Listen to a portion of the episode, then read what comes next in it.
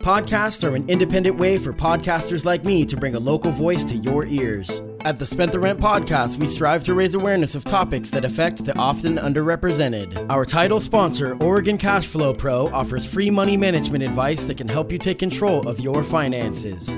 At OregonCashflowPro.com, you will find videos to guide you towards your goal of financial freedom. For more info, there will be a link in the show notes. The following podcast is available on all major streaming sites Spotify, Apple Podcasts, and more.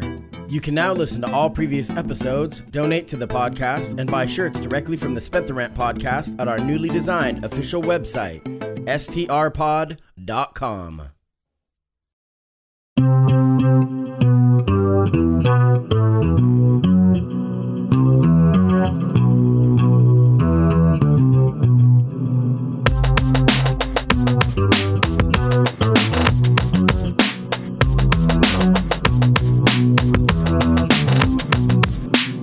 Welcome to the Spent the Rent podcast. I am your host, Patty Rose. My guest today is Aisha Elliott. Aisha, welcome to the show. Thank you. Hey. So, Aisha, you are the host of Black Girl from Eugene, a podcast that I became aware of kind of just scrolling on Facebook. And Nice. uh, I started listening to it, and it's really cool. It's definitely different uh, than a lot of the stuff that's being put out locally. And so I thought it was a great opportunity to chat with you and get to get to know more about how this came to be and kind of the work that you do. So uh, it's great to finally get a chance to meet you. We've kind of talked behind the scenes for about a month and a half about about making this happen. So thanks for doing this. Yes, thank you so much. And I'm sorry that my voice sounds like this, but it's been a hell of a month. So um, this is just what you got. So if you don't understand something, I'm totally fine with repeating it. But yeah, Oh, no, no, so you're, you're great. You're great. Okay. So, like I said, uh, you host your own podcast, which is which is uh, really awesome, and we'll get to that in a little bit. Uh, Okay. 25 years of experience creating spaces for individuals who are interested in broadening their understanding of cultures that are underrepresented, while giving talks uh, on diversity, equity, and inclusion, and sharing a perspective that is so incredibly important, especially in today's society. Uh, Yes. so let's just get right into it. At a young age, all the way back to middle school, I watched your interview with Mark Molina, which was great. Uh, Shout out to Mark Molina. hey, uh, Mark. Uh, yeah, and he you were talking about back in middle school how you just you know showed leadership in using your voice. Let's talk about that first. Oh my God. Okay. So I want to go back to middle school, like what you're saying. It's funny because I, I need to listen to that interview. Middle school was rough. I mean, I went to middle school um, in Eugene and in Cottage Grove. So there was a couple different things that happened there. Like I had to kind of fight my way into being understood that I wouldn't be bullied. And then after I actually got my space, then I could create more space, if that makes sense Yeah, yeah, yeah so it was it was uh like i said you know living here and living in the household that i lived in but living in cottage grove and like i said the household that i lived in there was always this first space of like i will make my space and then once i made my space then i could do what i do if Right. that makes sense yeah. I mean, and I I can only imagine. You know, obviously Eugene is a very white dominated community. you know, I mean, it goes without Yeah. So I can Yeah. only imagine middle school is a time where people will find anything about each individual and they'll just be like, "Oh, you're different or you're weird or you're odd," you know. And so I can't even imagine what that would have been like. Cuz I know for me in Oh, I- middle, you know. I think I fought sixth grade uh, when I moved to Cottage Grove. We were supposed to go into seventh grade or something like that, fifth grade and sixth grade, and we were supposed to go into middle school. But then I went to Cottage Grove and they still had it in elementary school. I was pissed. And so when I remember, like literally, be, I was the only black girl like in the city besides my sister. Um, there was another mixed race girl who came later, but I fought almost every day. And the most people, the people that I fought with were mostly boys Wow. and we like physically fight until they started realizing that I'm I will I will not not fight and then finally they left me alone like it was it was a while but I I mean like almost every day for the first I'd say I don't even know months and months that I was there for school wow. it was it was a regular thing for sure So now, dealing with all of that, where did the confidence come from to start kind of using your voice? And then, who were some of your earliest role models? but my confidence came from home. I mean, that's what I was saying. Like, it's so funny because, um, you know, I have my own children now, and they're and everyone who meets my children will say, "You, your children are so well mannered and they're so confident and well assured," because our household is is our identity and our the love in our household was so strong that even the outside influence i was i always knew that i was more than what people were saying that i was if that made sense. Yeah, yeah. so if i went society and they would say oh black girl you know you sit in the back. Oh black girl you get smaller. Oh black girl you stop talking so loud. I always knew i had you know more than they would allow me to show. So um there was always an awareness that that i was kind of being quieted you know and um so yeah i mean i don't know if that answers your question. That's where i got it from. I got from the reassurance of my home and the community that my my my parents and my siblings made for all of us for each other inside the household. So it was very very very strong um, about who we were and what our purpose was in this world period. And so and our purpose at that point as a child was to be kind loving and you know and uh, open. So that's what we were. But when it comes to who i was my identity not a question in terms of strength and um and groundedness. My parents did a great job of that. Yeah. so yeah it was never like I don't know if i should. I was like i will fight you. Like i will fight you over this. I know i don't belong you know so it was like that. So my role models growing up you know i mean i would have to say like i in my even in my family i'm one of the people who like kind of do things differently. Like i'm one of the people like people like oh i don't know if we can. I'm going i think we could and i just kind of go. So i'm always been that way.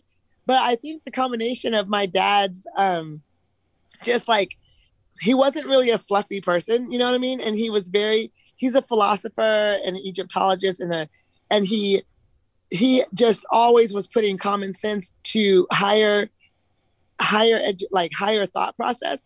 And so with him and my mother's un un um like fathomable kindness patience and wisdom mixing those two together they were a role model for me and um i i can't think of like who i thought of outside the household although i was always like super into pop culture and stuff like that but with when it comes to like really how i mitigated through my life it's it's a combination of both my mom and my dad What was the response from the school when you were getting in fights? I mean, was it at school or was it off school grounds? oh oh patty i don't get caught Well, no. that- That's good. I, I mean, yeah, honestly, like I don't get caught, but Sure. um, I remember I never got caught. To be honest, I would be, they would be fighting with me, and I would be beating them up. Right? We would be fighting, and these are boys, so they just got beat up by the one black girl. Do you think they're telling Sure. anybody? Sure. Not telling anybody. Yeah. And so, and they were trying to like get me like behind the gym or like so there's nobody around. Right. You know what I'm saying? So that's where they would try to like jump me or they'd try to like pick on me and they'd get their butt kicked and they're not going to tell anyone about that. So we never got like actually adult intervention was never a thing. Right. You know what I mean? Yeah, I just Yeah. I'm just curious because because Cottage Grove has a reputation on how they handle uh, stuff, even to this day. You know, and so The- The adults were never involved. They Yeah. like literally never knew. I'm I'm trying to think the one time I did get in trouble, I was threatened with but I think we all were. We were threatened with like not being able to go to, to go to the camp that we were all supposed to be going like outdoor school or something like that. So we were threatened like we would not be able to attend certain things. But like I'm saying, I don't even remember my parents ever being called to the school. yeah, So it was like that. Like the kids were like the. I think the adults may have even known and was like just letting it happen. I don't really know, but you know, Yeah. like that's that's what I, that's kind of what I was getting at because because with Cottage Yeah. Grove, I don't I mean I don't want to throw them under the bus too much. I do, but I'm not going to. But uh, Cottage Grove, it it's probably a better thing that the parents didn't get involved because they're kids are kids. Kids are going to be assholes, and I'm not defending those kids. Those kids are horrible for for wanting to fight you, you know. But uh, but at the same time, the parents, uh, that's a talk. That's it gets even worse. of- I- it's probably best because they definitely did not want to go toe to toe with my parents. Right, right. Now it's probably best we just left it to the to what we were doing, and to this day, you know, and to this day, um, I don't know. I just think of it as it like built my character. Like I I don't even think of it. It's weird. I I think of it like it's almost unfortunate that people of color, like the kids when they grew up here with my kids, they had other kids that were of color. Even if it was just two or three, there was a crew. I didn't have a crew, Yeah, right? And you yeah. need a crew, and so Sure. you need a community, and I didn't have one. And so, um, for me, it really built that kind of of not just the fighting, but just the the knowing and with dealing with the adults and dealing with the kids and knowing that I was up against a wall like instead of being defeated by it, it I mean, it was really about me being just like super hard headed. Like I was just like, you're not gonna put me somewhere. And so for me, it kind of built that that layer of I don't know, uh, just of that like there's not so much that they will be able to do because you've done everything. Like Right. that's kind of how it felt until I got older and then I was like, oh no, this is everything and now I'm done. But then it was like I was building this way of like dealing with it.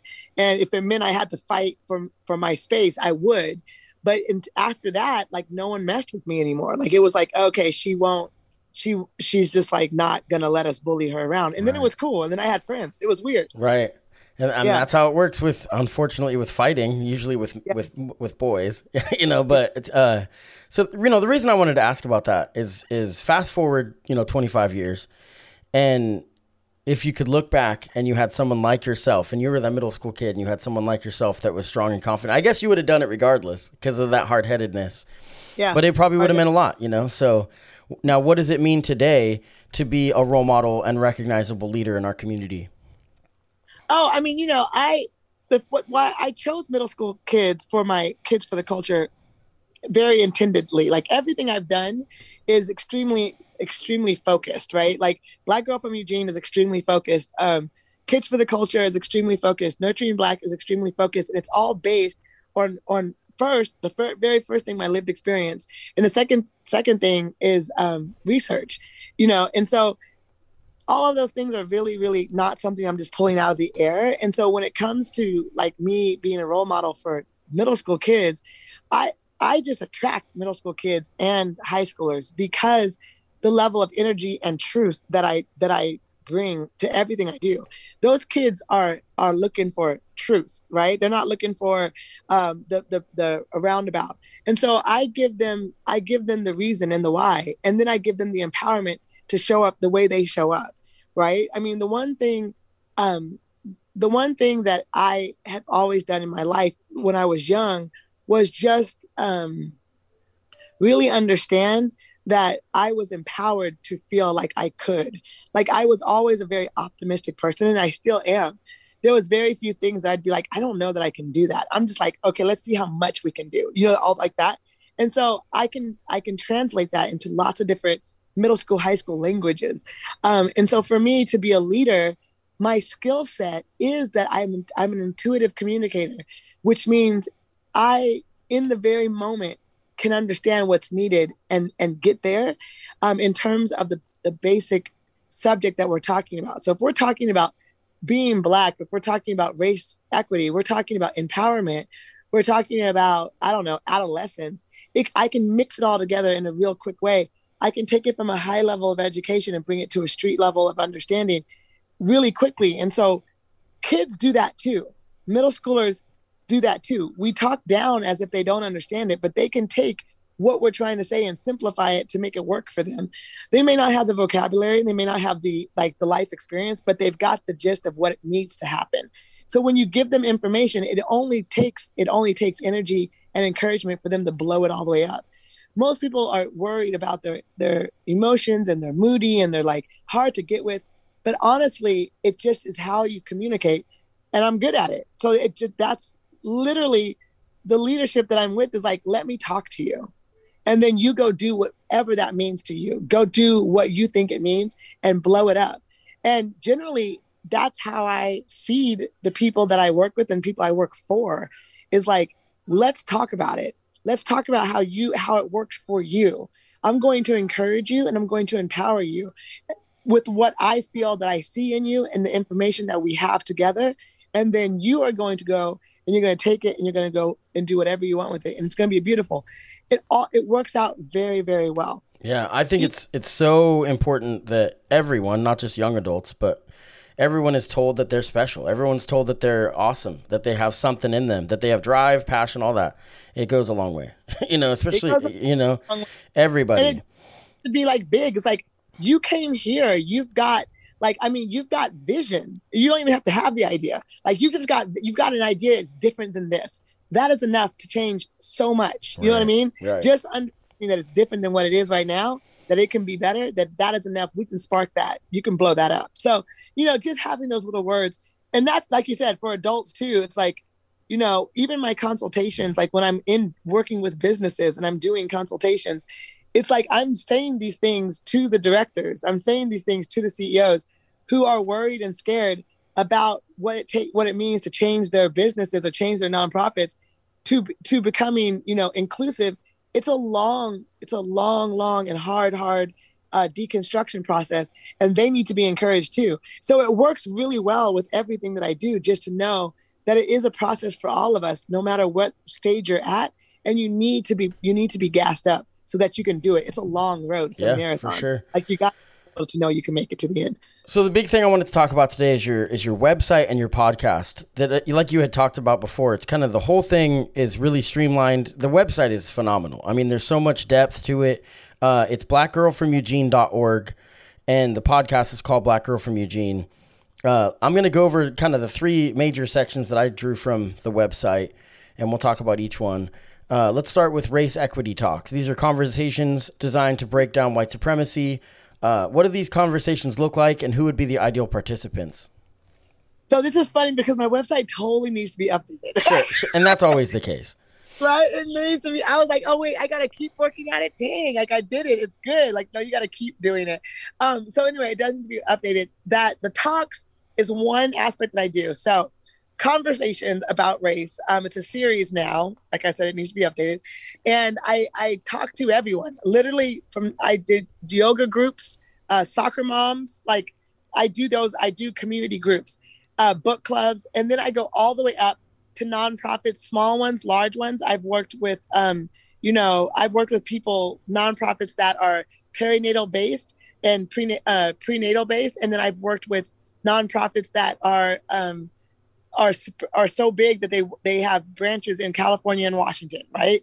Um, I've worked in higher education. I've worked with businesses. Uh, so I've worked with the U of O, U of H, uh, Oberlin in Ohio. I've worked. I'm working. You know, uh, colleges in California. So I and then like I said, also businesses. I've worked with um, straight up uh, small size to mid sized businesses, and so what it looks like is several different things. I offer lectures. I've worked with the state of Oregon, so I work in government section. Uh, I work with the county and the state and the city. So I've worked with all of these folks. Um, and in different capacities, I can do advisement, and which is I'm consult. I'm doing consultations. I'm looking at hiring practices. I'm looking at you know um, policy. I'm looking at the culture of your business. There's that, and then it goes down to just having conversations when we have a series, a series of two hours, uh, three, six hours, but they're two hours each, and we sit down and we go one to one with intimate conversations about race and how it shows up in your life. Everything I do, whether it's for businesses or small practices, or if it's for communities, it's all about aligning intention to impact. My whole work is intention what your intention is and aligning it to your impact. And so obviously i work with a lot of white businesses. I work with a lot of white owned businesses. But i also work with groups of bipoc people as well because we're deconstructing white supremacy so um and we're trying to show up authentically and being able to deconstruct white supremacy means we got to talk about white supremacy and it's white really white supremacy culture which is which really doesn't actually have a race attached to it, but it actually um, is absolutely benefiting white and privileged people. So we really have it's a very nuanced conversation. Um, a lot of the conversations I have are basing your experience with race and your experience of how you actually personally um, uh, process it. So if we can first think about that, and then we go into the other constructs of how race shows up, we can actually it's it's actually change and move things around. It's kind of like when you go and you just learn the definitions, you learn the toolbox. I'm teaching you how to. I'm, you learn. You get a toolbox. I'm actually le- teaching you how to use the tools. If that Right, makes right, sense. yeah. So I want I want to talk about this. Okay, so now hear me out. This is painful, but diversity training, right? Now it's garbage, right? Like the, like in this terminology, we'll get I'll get to my point. But the remember um, Eugene was on Fox News. Anytime Eugene Oregon's spotlighted on Fox News, you know it's trouble because they're like, look at these liberals, you know. But uh, they were doing a thing about diversity training at the Olympic trials, like the first ones way back in the day. And I mean, I've had to process and learn that, like you were talking about this breakdown of white supremacy. I have had to evolve as a human being, just like everyone, you know. And at the time, I didn't understand. I'm like, what is this? Why is why are people freaking out? Now I would look at it more like when you talk about conversations of race, that is a very different thing than diversity training because diversity training is how do we have these conversations while maintaining the structure of white supremacy? Is that, is that a correct assessment? I mean, the problem, the, yes, yes, absolutely. That's a great assessment. Yeah. And the problem with it is, is that, I mean, that's an excellent assessment. And the problem with it is, is that people don't even understand what diversity really means. Because, I mean, you can say diversity, and so, and what? You're talking about cultural diversity, ethnicity, ethnic diversity, language diversity. What are you, are you talking about? Gender diversity? What are you talking about? Right. And so people say diversity, and they just immediately go black, white, and brown. right. that means you lack a depth of understanding what diversity even is. So just even with the in the constructs of white supremacy, narrowing these definitions to quickly assess a situation is a, is Exactly. actually Right. a product of white supremacist culture. You know what I'm saying? The urgency and the and the and the need to to simplify is is a part of white supremacist culture practices and we just kind of go along with it so like for instance i'm i'm doing i'm actually an advisor for a um a nonprofit group that i was speaking about i'm an advisor to two and one of them we're doing culturally matched care and they're like well what is culture well immediately someone says culture is like you know they Mm, start to describe ethnicity sure. right? And well, that's not culture. So if you're going to do culturally matched care, you can literally be culturally matched with people who live rurally, and that's a culture in itself. And so you, if you live rurally and understand what it means to live off the grid, then you can culturally match to that lifestyle. Yeah. That's the thing. People don't really take the time to know what the definitions and the breadth of those definitions actually mean. Right. So diversity, we're talking, and you're talking about. I mean, your definition of what you said that to the to diversity training. it, Yeah. Yeah. it's exactly what it is. Because if we're trying to surmise it and just go white supremacy, the fact that we don't even we don't even indicate which diversity we're talking about is is absolutely right there is immediately a red flag of oh this is assimilation training Yeah. Yeah. this is assimilation training um and and we're all gonna learn how we can all act like them you know well, what I and, mean? and you wrote about that. You know, it's it, now that you mentioned the assimilation uh, aspect, you had wrote about that in the Eugene Weekly in one of your columns about how you're not going to assimilate. I'm going to be me. You know, you know, and I think that's really, really good. And I think it's important for people that are not black to think like that too. It's like I'm going to be me in every aspect of life. Do you know what I mean? Like I'm, it, it may not be accepted by others, but that doesn't matter. You know, you know, what I mean? I'm going to be me because that's what's true to me. You know. Now, as far as the uh, one thing that I realized, as far as diversity and and what ethnicity and all this stuff, this is such a stupid light bulb moment for me, but it's not. I mean, it's one of those things. I think it's so important for people to be able to know the difference between ethnicity and, first of all, nationality, because when you talk about nationality, it doesn't that doesn't define anyone other than what country you live in. Like that's it. That's it. So it's like when Yeah. someone's like, "What is an American?" our American?" nationality is Amer- as North American Right. And so it's like, Right. what, what, what nationality are you?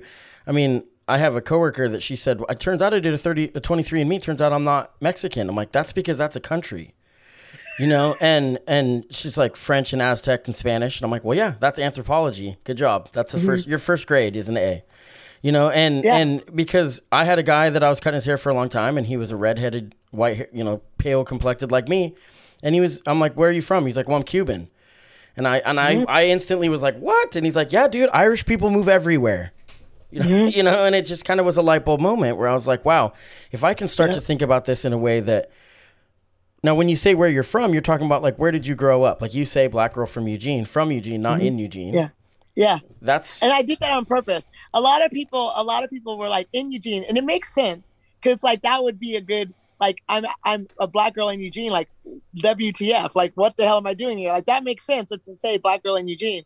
Um, but I wanted to to to be I wanted to indicate that I'm actually from Eugene, and that makes that twisted a little bit. yeah, because it's your that home. twisted a little bit. Yeah, and so you'll have to learn more about why it twisted. But that's what it, that's I did that absolutely on purpose. Let's talk about Kids for Culture.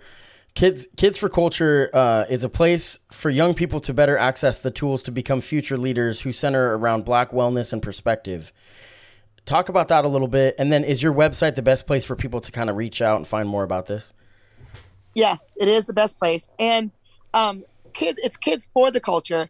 And so the the whole thing for the culture is like a is like, you know, an urban thing of you know being like you like is like kind of, I don't I'm not trying to like think of a, a white way of saying like, you know, like you only live once and it's kind of like and that for me that's like for you, like do it like for you. And so for the culture is like show up for the culture, like you know, be it be be uh black excellence like for the culture. So it's like kids for the culture, right? I got it. And that's where the leadership comes in. Um, but the thing what's really funny about it being black centered and black focused is that it's not only for black kids but the thing is or bipoc kids white kids are welcome and that was by by um we have a we have a committee of of children who are bipoc and they asked that we bring in white kids to to uh, be taught by black people about black stuff um because they the the and this is a quote from one of the girls she was like we are tired of defending ourselves. Like they need to know what we know. And we were like, that is so right. So the thing about our the thing about our, our nonprofit is that it's not necessarily we don't we won't have it's primarily BIPOC children. So we won't have like a room of 10 kids and there's a bunch of white kids that want to get in and there's like, you know, four four uh BIPOC kids who come in late. BIPOC kids get priority obviously, and then we fill the rest up with white with all the white children. But we want white kids to come. The problem is, is when we say black centered and black focused, white people immediately go, "Oh, that's for uh, someone else. That's not for us." Right? But the truth of it is, the leadership part of this and and having it being black centered is that the very center of of North American culture is based in Black history, right? It's based in um, the the ability and capability of, of the black community so it's really important that we teach we teach what we need to know about black history and black modern um, accomplishment from a black perspective. Everyone can learn that. Yeah, you yeah, know what i'm saying? And yeah. everyone needs to hear it. So um so that's what we do. And so all the all the things that we teach will be taught by someone of color. Um, it will be coming from a perspective centered from that lived experience and from that research. And it will be um, um, coming from a perspective that that uplifts that narrative. And so that's that's really the centerpiece of it. That you will not get a black, you will not get a teach a white teacher teaching you about black life right. or black black uh, history or black black wellness. It will be someone black brown um, who will be teaching that, and that's that's like the center of it. And it, we're coming from all of our lived experience, and we're teaching history, tying our our historic um, uh, accomplishments to our modern day uh, movements. And so it's, and then we tie it to activities. It's amazing. So now, if people are interested, parents or kids, they can go, or you know, young adults, whatnot. They can go to yeah. the website, and the link's going to be in the show notes anywhere you're watching or listening to this. And, and we have a face, a Facebook, a Facebook page, and a LinkedIn. It's it's Kids for the Culture. Either way. And I want to ask about this, but I want to make sure that I don't link these two things about critical race theory you know, because I know that it's become just a buzzword again, again about critical race theory. But you had talked about no it. Yeah. Well, I mean, it's the for the for the people that are unwilling to actually learn about what they're talking about, you know, yeah. and so I think what you're talking about, from my understanding, and I have a very base level understanding of it. I'll be the first to admit, but it sounds there's similarities in a way that it's and maybe you'll be able to define this better than I could. But critical race theory is designed to teach about history where stuff that's been omitted also, and then also from different perspectives. Is that correct? No. So, so yeah. I mean, I, I I know nothing. So, I mean, tell me about what what is your take on critical race theory, and what do you think it is? Critical race theory is the law that was made that that was it's it's learning about law. It's learning about laws that that basically uh, systemically excluded black people from the United from access and resource of the United States. And it's primarily um, taught in law school. You know, that's yeah, yeah for right. Yeah. So and so the uh and the thing is is that so critical the the the interesting part about critical race theory and how you can broaden it is like that's what I think people are doing and, and it's you can't put that in the wrong hands, right? So the thing about critical race theory it, it is the basis of of systemic racism. It's the laws that created the systems that that still to this day exclude black people from access and resource, right? From what the United States is built on. Yet it's built on the backs of black we, we know all this, right? Built on the blacks uh, backs of black and brown people Um, yet we are, it is designed to exclude us from the, the privilege and benefits of the system in which we built. So there's that. Learning how that happened is what the the the original critical race theories is about, right? What that what that meant to do and what that does. That's what critical race theories is really about. But when it comes down, if you're gonna if you're gonna broaden it, it goes down into the facts that that we're not taught that that was by design. we're not taught that that was absolutely on purpose. And like I said, um, it was it was too. It was like it wasn't like oh well, well then how did the blacks get excluded? It was like no, we are excluding black people, and this is how we're going to do it.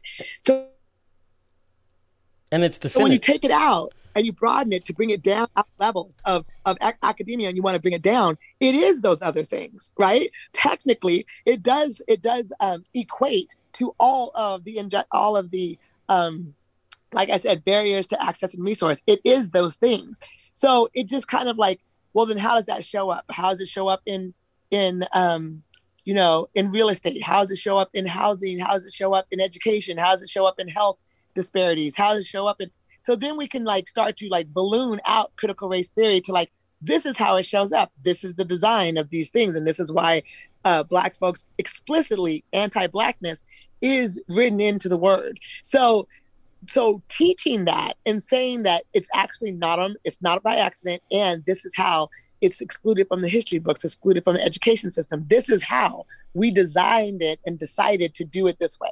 Yeah. Nobody wants to talk about how that's going to be taught in middle school. When the truth of it is is when you when you water it down it's basically what people are saying. You're going to teach the black and brown side of the story. But that's not what critical race theory is. That's that's allowing black and brown stories to be heard. If we were to undo and actually get into critical race theories, you will know that there is a story that does not add up to why to why there's a lack of access and resource in 2021. So when we start to do that, you'll go, well, oh, there is a different story. It starts to unfold. So all of this unfolding comes back to how middle schoolers are going, how how parents are going. We don't want our middle schoolers learning about, you know, the slaves the, the slaves that that Thomas Jefferson owned and fathered, you know, and so it's like we don't want to know that part. Well, if we're going to break down race in America and we're actually going to break down how we came to this peace, there's a whole nother side to that story, and we're not telling it. Well, there's so a lot now, of there's a lot of issues yeah. with teaching history, and I don't want to yeah. be. I mean, there's a debate on if if critical race theory is just teaching history. I mean, I actually think it is. You know, because like yeah. you just said, it's actually law that was written. It's not debatable. It exists. You know, and but then there's a there's issues with teaching history wrong. You know, like Christopher Columbus. I mean, it's bullshit. But then the Italian Americans have their experience and their story, and they're like, "What? You're taking away our dude?" You know, you know what I'm saying? And so these things, yeah. I'm not, and I'm not. They're not. I mean, I'm just saying it's true. Like these people, no, I, it's all a lie, right? I mean, I cannot imagine who thought who what group of dudes that were like, you know, created. I mean, the way that colonialism worked was so damn brilliant. Like it, it it's like to to mind wash the entire globe is in such a way is like phenomenal in the, in like the most evil way. You know what I'm saying? It's like a a mad genius. Like it's just it's insane. So anyway, all I'm saying is like to to be able to wash across and for all of us to be fooled in such a way talks to the psyche of human beings more than anything else. But for me, and so I, you know, in all of my work, I have a very very spiritual base in all the work I do, and like my degrees are in cognitive neuroscience. It's in human behavior. So that's when I look at all my race theory and all of the way that I talk to people and communicate what I believe to be true is based in behavior. And so when you can get to why someone does something, it just clicks. But that's the same way white supremacy worked. You see what I'm saying? Right. To be able to to believe that you are just innately better and th- therefore deserve more you know and so when it comes to italians and it comes to this you got to go back to i mean christopher columbus was before white was white But you got to remember that Christopher Columbus wasn't Italian when I learned about him. Right. He was a white dude. Right. you know Right. what I'm saying? I'm just How saying. I'm just saying when it's mi- when it's misled, when people are misled, then there's these these historical figures that are celebrated. That it's like, but that's not the truth. Like that's not the full But how story. did how did Christopher Columbus in, stop being Italian? Right. When did he stop? When did he start being white for everybody? right. Most people don't think about Christopher Columbus as Italian. well, what about unless you really know about your history and you're learning about.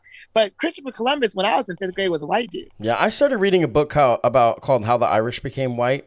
It's it's pretty troublesome, but it's interesting. Well, I really- mean, look at how white folks became white. It's a I, I took a Totally. whole course in it. It's a whole damn course totally. on how white folks became white because they weren't white before. They were Polish. They were Irish. They were. I'm. You know how many- the percentage of Irish I have in my my bloodstream. I'm like damn near fifty percent. Now I'm not. Neither of my parents are fifty percent Irish. sure. but I have such So a high much, yeah. percentage of Irish all the way through my my ancestry that it's that it's like I'm like who where's the white dude at like where is he at and the thing is is that once you're black right once you're once you're black you're black. There's no Irish Right. anymore. There's no Italian anymore. But once you can if you can identify as white and drop the Italian and and gain resources and and and financial back that's how white became white. I mean like I said, there's a whole course. You can take a year's worth of study on how white folks became white. But it just like just like critical race theory, it's about money. Yeah. It's always about resource. I think it's You really I mean? important for for everyone, but for white people to know more than just I'm American. You know what I mean? I think it's really it's really an equalizer when you talk about because I've said this I've said this before on the podcast and it may come it is what it is. This is, this is something I'm working on. So so I'm workshopping it, so it's not great. But you've got you've got a lot of different stories in America. You've got the immigrant experience that's a couple generations or even just the individual themselves that immigrated here. And then you have natives and then you have blacks. You have the slaves. That's pretty much mm-hmm. it. That's pretty much it. You know what I'm saying? So it's it's pretty it's pretty harsh when we you know for some people it's too uncomfortable to have these conversations but the thing is is that we just need to acknowledge it so that we can start start to learn like our place in in society or i don't know i mean well, I think I think the first thing we have to do is remove the borders. I mean, and I don't mean the border of Canada or the border of Mexico. I mean the borders, period. Because when you when people say natives, right? We don't even know. You wouldn't even recognize a true native to North Sure. America if they walked up on you. You know what I'm saying? well yeah. And so and that's the truth. And that's the truth. I mean the fact that mexico like we can't borderline mexico. Mexico went into texas into oklahoma into Right, you see what i'm saying? And so because people migrate people migrate period you know so. They're indigenous people versus the northwest indigenous people is it's like we don't even know. We got to take the borders off and go what the hell happened? So i mean it's just it, it goes way far back. We have all so so much deconstruction that has to happen for everyone to be able to see each other's uh to see each other. And truth it's not even about to see each other. It's like for you to show up. Yeah. So well for this you to show up as irish this is right? totally. For me to show up as whatever mix i am you know what i mean? Like for me to show up that's what we really got and it's tough to talk. because you know for me i have a ton of pride in my in my roots and my heritage and stuff about being irish you know? So Mhm. so it's it's tough to have these conversations because our identities are so defined by that you know so i'm going to ireland in september actually but oh hey i'm trying to go to ireland i'm trying to see if i recognize anybody i'm like Right- hey what's going on? no i'm just kidding No. but like no, no. I think it's really cool. This is why your podcast is so great. It's because this is the kind of stuff that you'll discuss, and it, it's Yeah. just it's really really thought provoking, and it's cool. We gotta we gotta move on because we got a lot of stuff. This is I think really cool. All this stuff is cool. I don't I don't I don't want to make it. This is a big one. They're all big, but nurturing black. This uh this is a group mentorship program for white parents raising black and biracial babies. Yep. And you know these are my words, but this is a lot more than hair tutorials. You know, you Right. know, uh, what are some of the biggest challenges facing white parents and then black children with white parents? oh my god well i mean it's huge that's a huge thing i the parents um the biggest challenge is is that they don't have the same lived experience and they want to love and protect their child and they do it the way they know how which is culturally based it doesn't protect them that doesn't protect their children and it actually harms their kids later on right that that is something that they're like viscerally aware of, especially, and this is a lot of people say, especially after George Floyd. Um, for them, that was a wake up call, right? But so they they really are having a hard time like i know that my child will have a, a lived experience that i i don't understand for one. Two i can't protect them from. Three i know how bad and evil it is. And four um what h- how early am i supposed to be like putting the fear into them about like and it's like there's a perspective for white folks and black folks. The way that your child has to move through the world is going to be different than the way they, they move through the world that's the that's what we talk about quite a bit. And we talk about how they can ally with their child and how they can empower their child instead of feeding their child child with the fear that they feel. White people lead with fear quite a bit. Black people do not. It's a it's literally a different we're on a different rhythm for for how we how we walk through the world. And so teaching white parents how to see a different side of of existing when there is fear is is really hard to do and that's a lot that's a lot of the work that i do i mean not just that but that is it so that's really one of the first things for parents uh, for the kids generally the children that I, I work with are very young. Some of these parents are, are t- working with me and the babies aren't even born yet. They're like, I want to get this right from day one. Children uh, identify identify differences, um, you know, as early as six months. Like they're identifying differences. So you got to be able to like have conversations. You got to be comfortable with race. You got to be comfortable with how you feel about Black people, right? And so that's that's what's different in that generally when I'm working with mixed race people, I the research that I've done and the lived experience I have is with adults who are harmed and who have who have identity crisis that they are working through that were that were put onto them by their parents unknowingly. And so a lot of times these people are are the folks are like, "Hey, my parents have no idea what they actually did." And I'm and I have to undo it as an adult and it hurts because I I I, I I'm too I feel like I'm not black enough to be black and I feel like I'm not white enough to be white and I feel like and there's all of these these um the way that they move through the world that is is something that wasn't given to them as a empowerment tool or as something that that that they could utilize in the in as an adult it was more used as a weapon. And it was used as something to be fearful of and to be careful about. And though and being having to see yourself like that and trying to grow through the world and be excellent is difficult to do. It happens all the time but i've never met any adult black and white biracial person that is working that i've worked with that didn't have that exercise to do right? Some of them never get over it and some of them are like yeah this was what happened in my life and i'm and i and i have learned that this is what this was and they are completely whole and and feel like non-harmed and they understand what their parents tried to do. Um, but it was like i had to do this work on my own later. Well, and like, then my family just doesn't get it or that's just who they are. Going all it's the way like, back to the first thing we were talking about middle school. Some people yeah. like some people like being on an island. Some people like being being different and sticking out being unique. Do you know and some people want to be in the corner uh, you know hidden and, and not seen mm-hmm. as much. Yeah. And i yeah. would imagine for for biracial people that's that's kind of a, there's a lot of you know it's difficult because of the fact that you're like where do I fit in? And and for some people it's going to be like I don't need to fit in. I want to be me you know you yeah, know and absolutely. that's what that's what I'm going to celebrate you know no, absolutely. and I mean just how just how people it says a lot how people identify themselves. So people will be like I'm mixed race. Okay um you can identify those folks as in in a, in one of those categories that you just said like okay. And then you've got someone who will say I'm black with white parents Okay, I know where they're coming from. I have someone who says I'm biracial, black and white. Okay, they're coming from a different place. Okay, well then someone's like, oh well, I'm you know uh, what's another one I've I've heard where people refer to themselves as a derogatory statement. I'm an Oreo. Okay, I see something else coming from that, right? So there's ways that that um, the way that people as adults, these are adults that I'm talking to, um, at what that we're talking about when they're identifying themselves. Children don't do that, right? The world identifies them and then the adult identifies themselves later so um so anyway basically like when i'm talking to adults how they decide to identify their biracial existence uh, says a lot about how, how far they have um, how much and how and, and the way that they have processed how they show up in the world and it's it's absolutely their own to do.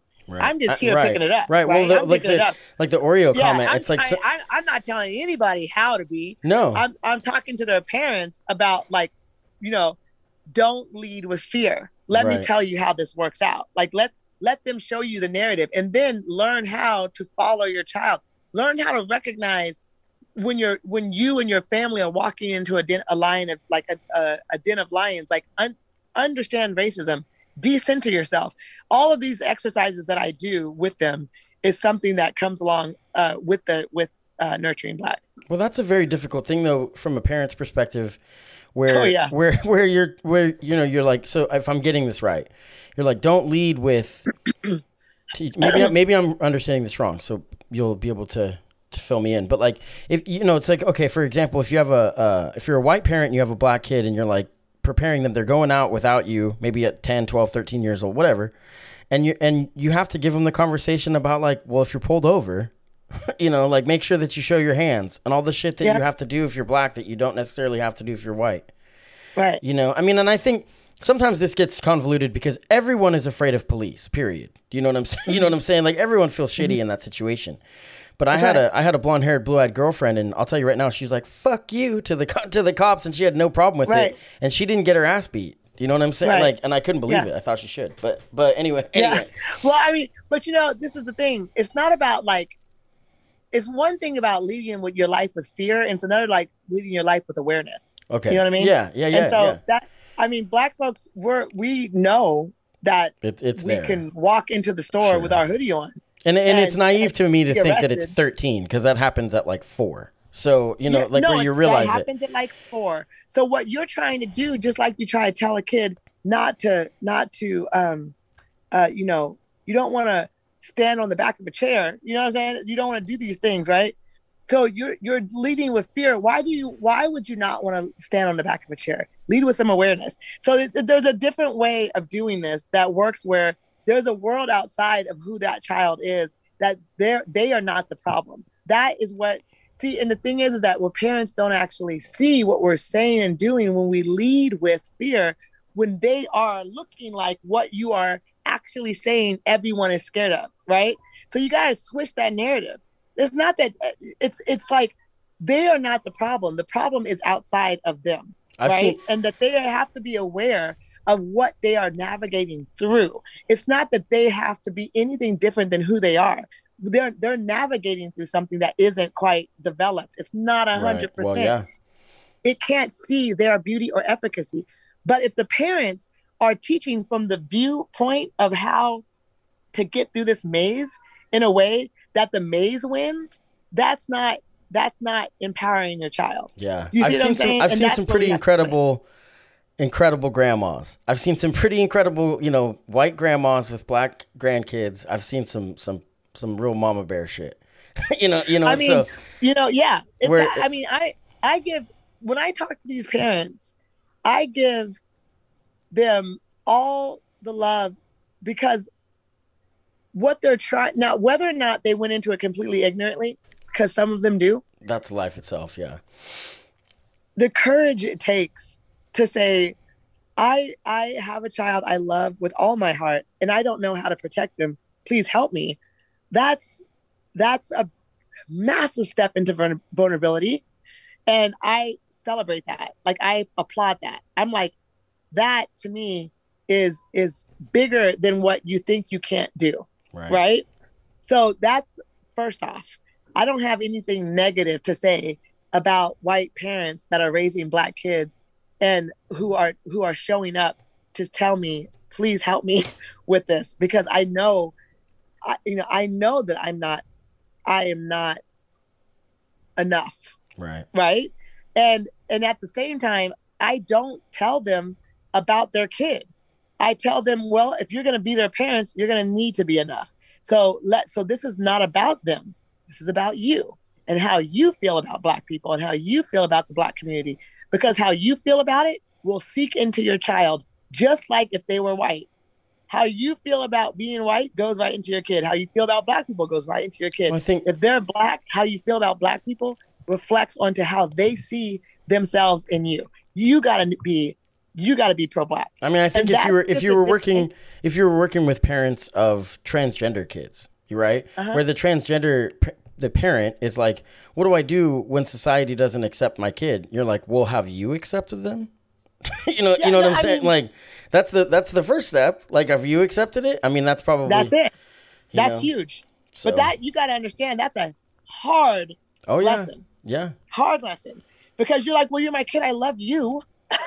right? I love you. sure, Oh, but I'm a whole piece of a community, right? Like I'm Right. I- I'm a whole part of a whole community, and so and and the way that they talk to about trans, they they talk about trans community and trans existence bleeds out whether or not they're pro anything, and so yeah, you can love your trans child, sure. But we can, you can smell the fact that anybody else does not work for you, right? You can see it, and that is the issue, and that harms the child. right, So you got to be if you're if you have a black child or a biracial child, you got to be pro-black. And now now understanding pro-black is something this is how deep racism goes. Talking to a white person about being pro-black, they're like ah, what does that mean? And I'm like, no one said you do, please do not cornrow your hair. That's not what we're saying. We're not saying you have to change being white in order to be pro-black. You know what I'm saying? yeah, I'm pro LGBTQ. I'm not queer. You I don't have to be queer to be pro LGBTQ. I that what it means is that I am champion their right to be here in the way that they feel to they feel that they should be here. I will champion that. I will move aside so that they can have space because I'm pro LGBTQ. Period. Black white people can be pro black. You you see what I'm saying? And it's hard because racism is that deep for white people to believe that that it's appropriate to be pro black when you're white. I think young It's a- people, young people, like I'm talking high school and under right now. I think that they are, they're, it's so different. The way that you Oh, know, gosh, like they so they they understand it. They're just like, no, this person they, like what defines somebody doesn't make them any less or more of of anything. You know what I'm saying? They're so it's like there. it's it's Yeah, better. I mean, there. we've made tremendous progress. I do want to talk about that, and then we're gonna get out of here. Progress Okay. progress in the community, you know, and and what are some areas that progress has been made on issues of race, and what are some areas that we've gone backwards?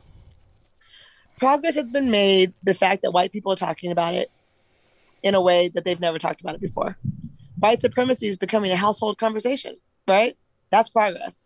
Um, understanding white supremacy differently than just the KKK, and understanding that it can be, uh, you know, understood as like a grocery store can be a white supremacist space because it it is indicative of white supremacist culture.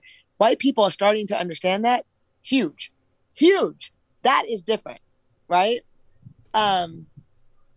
So yeah, that's the problem. I think for me, from from my perspective, one thing that I've, from a white person's perspective, one thing that I've seen that's really been cool is that people of color, in my opinion, have been more willing to allow people to say cringy shit, like to say stuff to, that they've learned. Like in my experience, in I was I'm 39, so I've seen some real changes in the way that racist can, is talked about. You know, by white people and black people and brown people and whatever else. But I mean, there's so much of a learning curve about culture when it's so different. You know what I mean? And, and there's all these structures. But that's one thing. Like you talk about that, it's like these conversations are having being had by white people. I think that that's a, a whole societal thing where people are like, all right, let them just let them just limp through this, or you know, like just figure it out on the go. I mean, yeah, having critical race theory be a topic that I can say CRT and people know what I'm saying, that's huge. That's progress. It doesn't matter if they understand what the hell it means. The fact that they know that those three things go together, it's just like, okay, Yeah. uh, we can work with, you know, we got similar vocabulary even. Yay, we're Sure. getting there. I mean, these are small steps. These are very small steps, but this is indicative of how far we had to go. what about right? what about backwards? How how how were the areas that we've gone backwards? it's the it's the it's um it's the the clutching pearls are just getting tighter and tighter and tighter how when people are holding on to it they're they're starting to like foam at the mouth right it's like it's not when people are now people are scared and so the backwards part is that fear is is for those people are is eliminating choice. It's eliminating wisdom. You know what i'm saying? It's eliminating process. And so that's where we're going backwards is that the fear has gone up so much. All the propaganda around you know the blacks are taking over right? Like all that part like there, it's caused such a high level of fear for people who really don't understand and who are really ignorant. And i mean ignorant meaning like not informed. Yeah. that that fear has caused such a backlash. It's painful.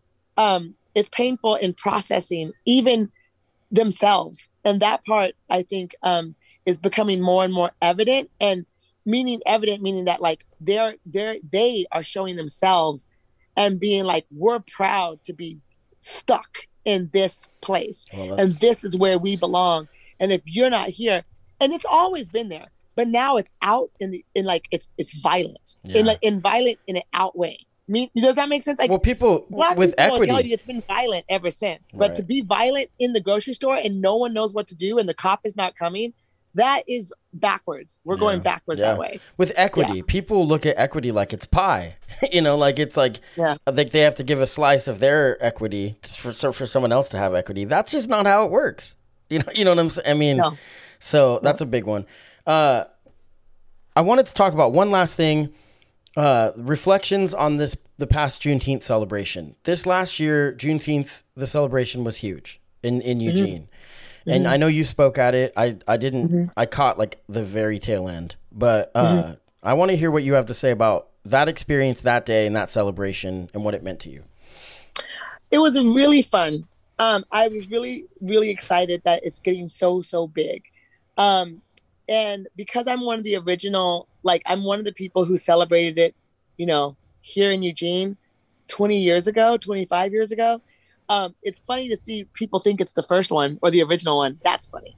But I really love that the people who are bringing it together are able to have a like-minded goal and and accomplish something so so joyous for everyone to come and the fact that there were so many black owned businesses. I mean we took up the whole section. I mean it was like this it was just huge. Like there was several I mean like how many like 30 40 I mean it was so many and they were inundated with business. They were busy. Everyone was exhausted. Kids were playing with each other that they don't know. Kids are playing in the grass showing like a level of like safe feeling safe feeling a sense of community that I had not felt in Eugene in a really long time, you know? And so I'm really, really happy that that sense of community is just starting to spark. And in a place like Juneteenth, we were able to come together in a like minded uh, Black joy essence and have white folks, brown folks, everyone be there and celebrate together and have it so safe and loving and fun. It was so much fun. Like the music was good, the, the entertainment was good, the vending was amazing, the food was good. We there was nothing that I was like, oh yeah. Um, obviously, I know background, you know, hubbub about how things get done and all this, and that's how every big event happens. I'm always encouraged by every year it getting bigger and bigger and bigger. So that's how I felt about it, and I'll be a part of it as long as I'm here. You know what I mean? Um, I really, I like, I like the feeling that came along with this year's Juneteenth. Yeah, it was good. It was good. I was good. glad I could go. So now, last question: uh, What's next for Aisha Elliott, and what do I have to do to get you run for to run for public office? yeah, never gonna do that. Never? gonna do that. no. No. I City council. it when I was younger. City thought about it when council. Was younger. We need we No, need I you on do- city council. No, oh my God. I can I city council is not big enough for me. Let me just put it that way. Okay. That's fair. They- That's fair. The mind is too small. The mind is too small. Yeah. Well, you so can run I- for governor then. That's fine. Right. um, you know what I really like my goals in the next five years is to um get to a national platform.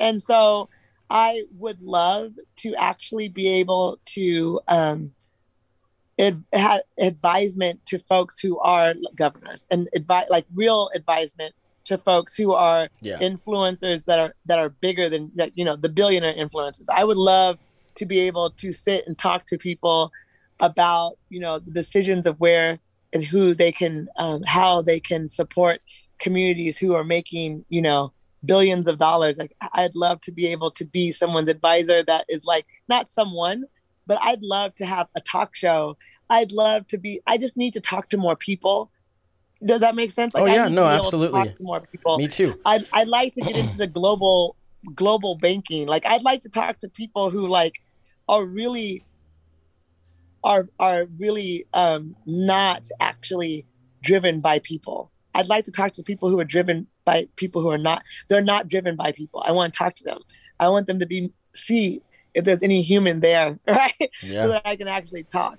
Um, in the next five years, I mean that's the biggest goal. But in my next five years, like I really would like to get more into a national platform. That's yeah, the and locally though, and you know we joke about it, but with city council, you are a very valuable asset for them to have access to. You know, like if they can reach out to you, That's and I'm true. sure they do. I'm sure that they have. You know, and Yeah, they have. and that's really important. You know, and Yeah. I think I live in Springfield, and Springfield is doing as much as they can to.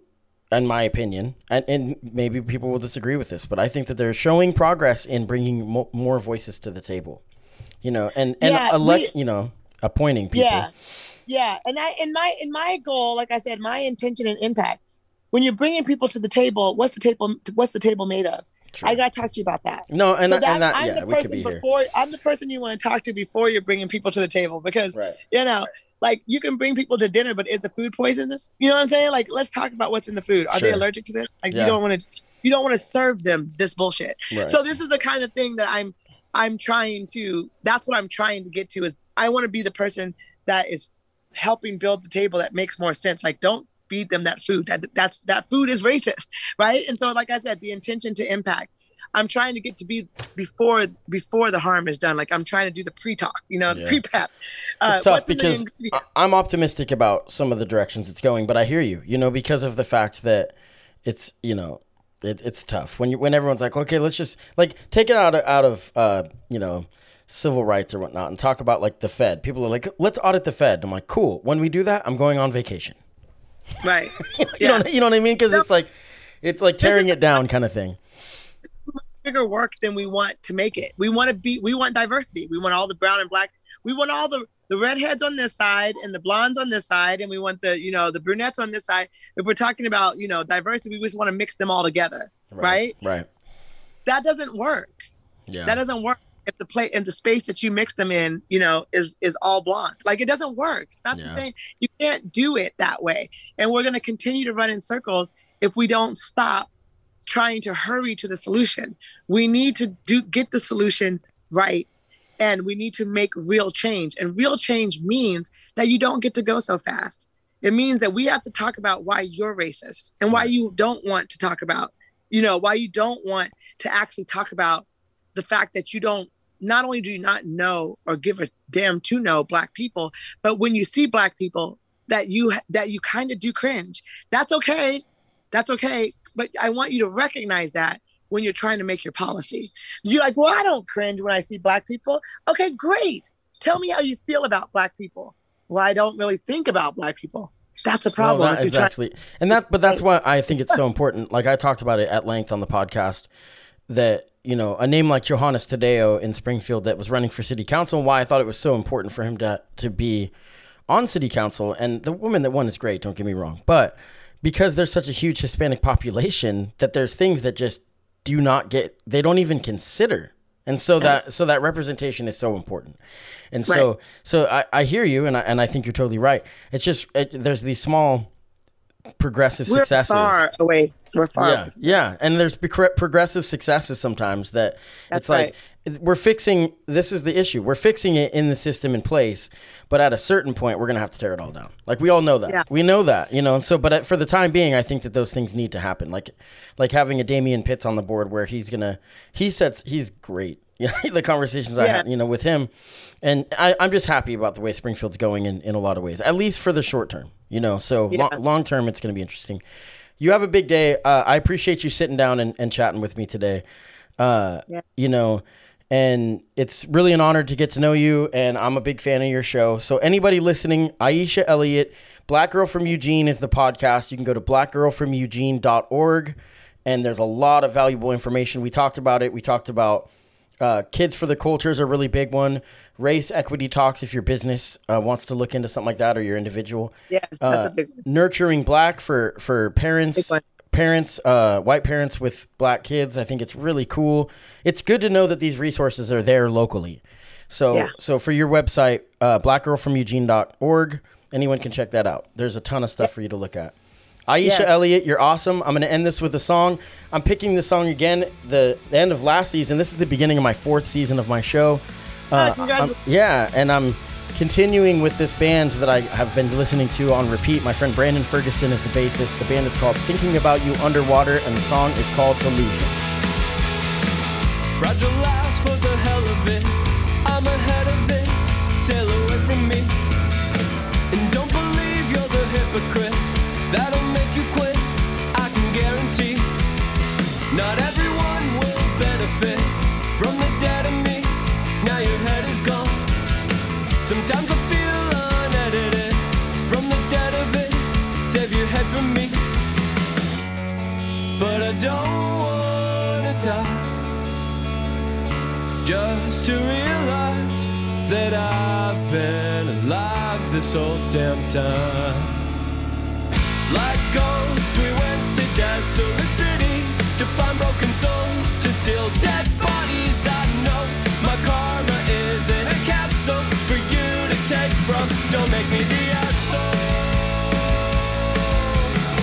And I hope that I won't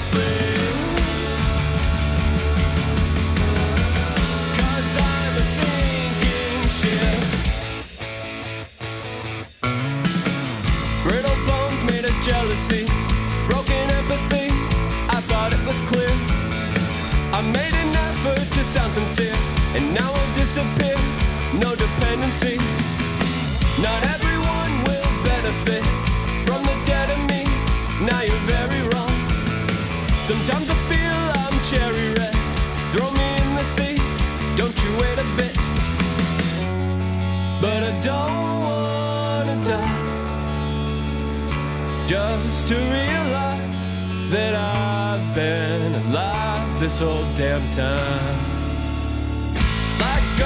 We went to desolate cities to find broken souls, to steal dead bodies. I know my karma is in a capsule for you to take from. Don't make me the asshole.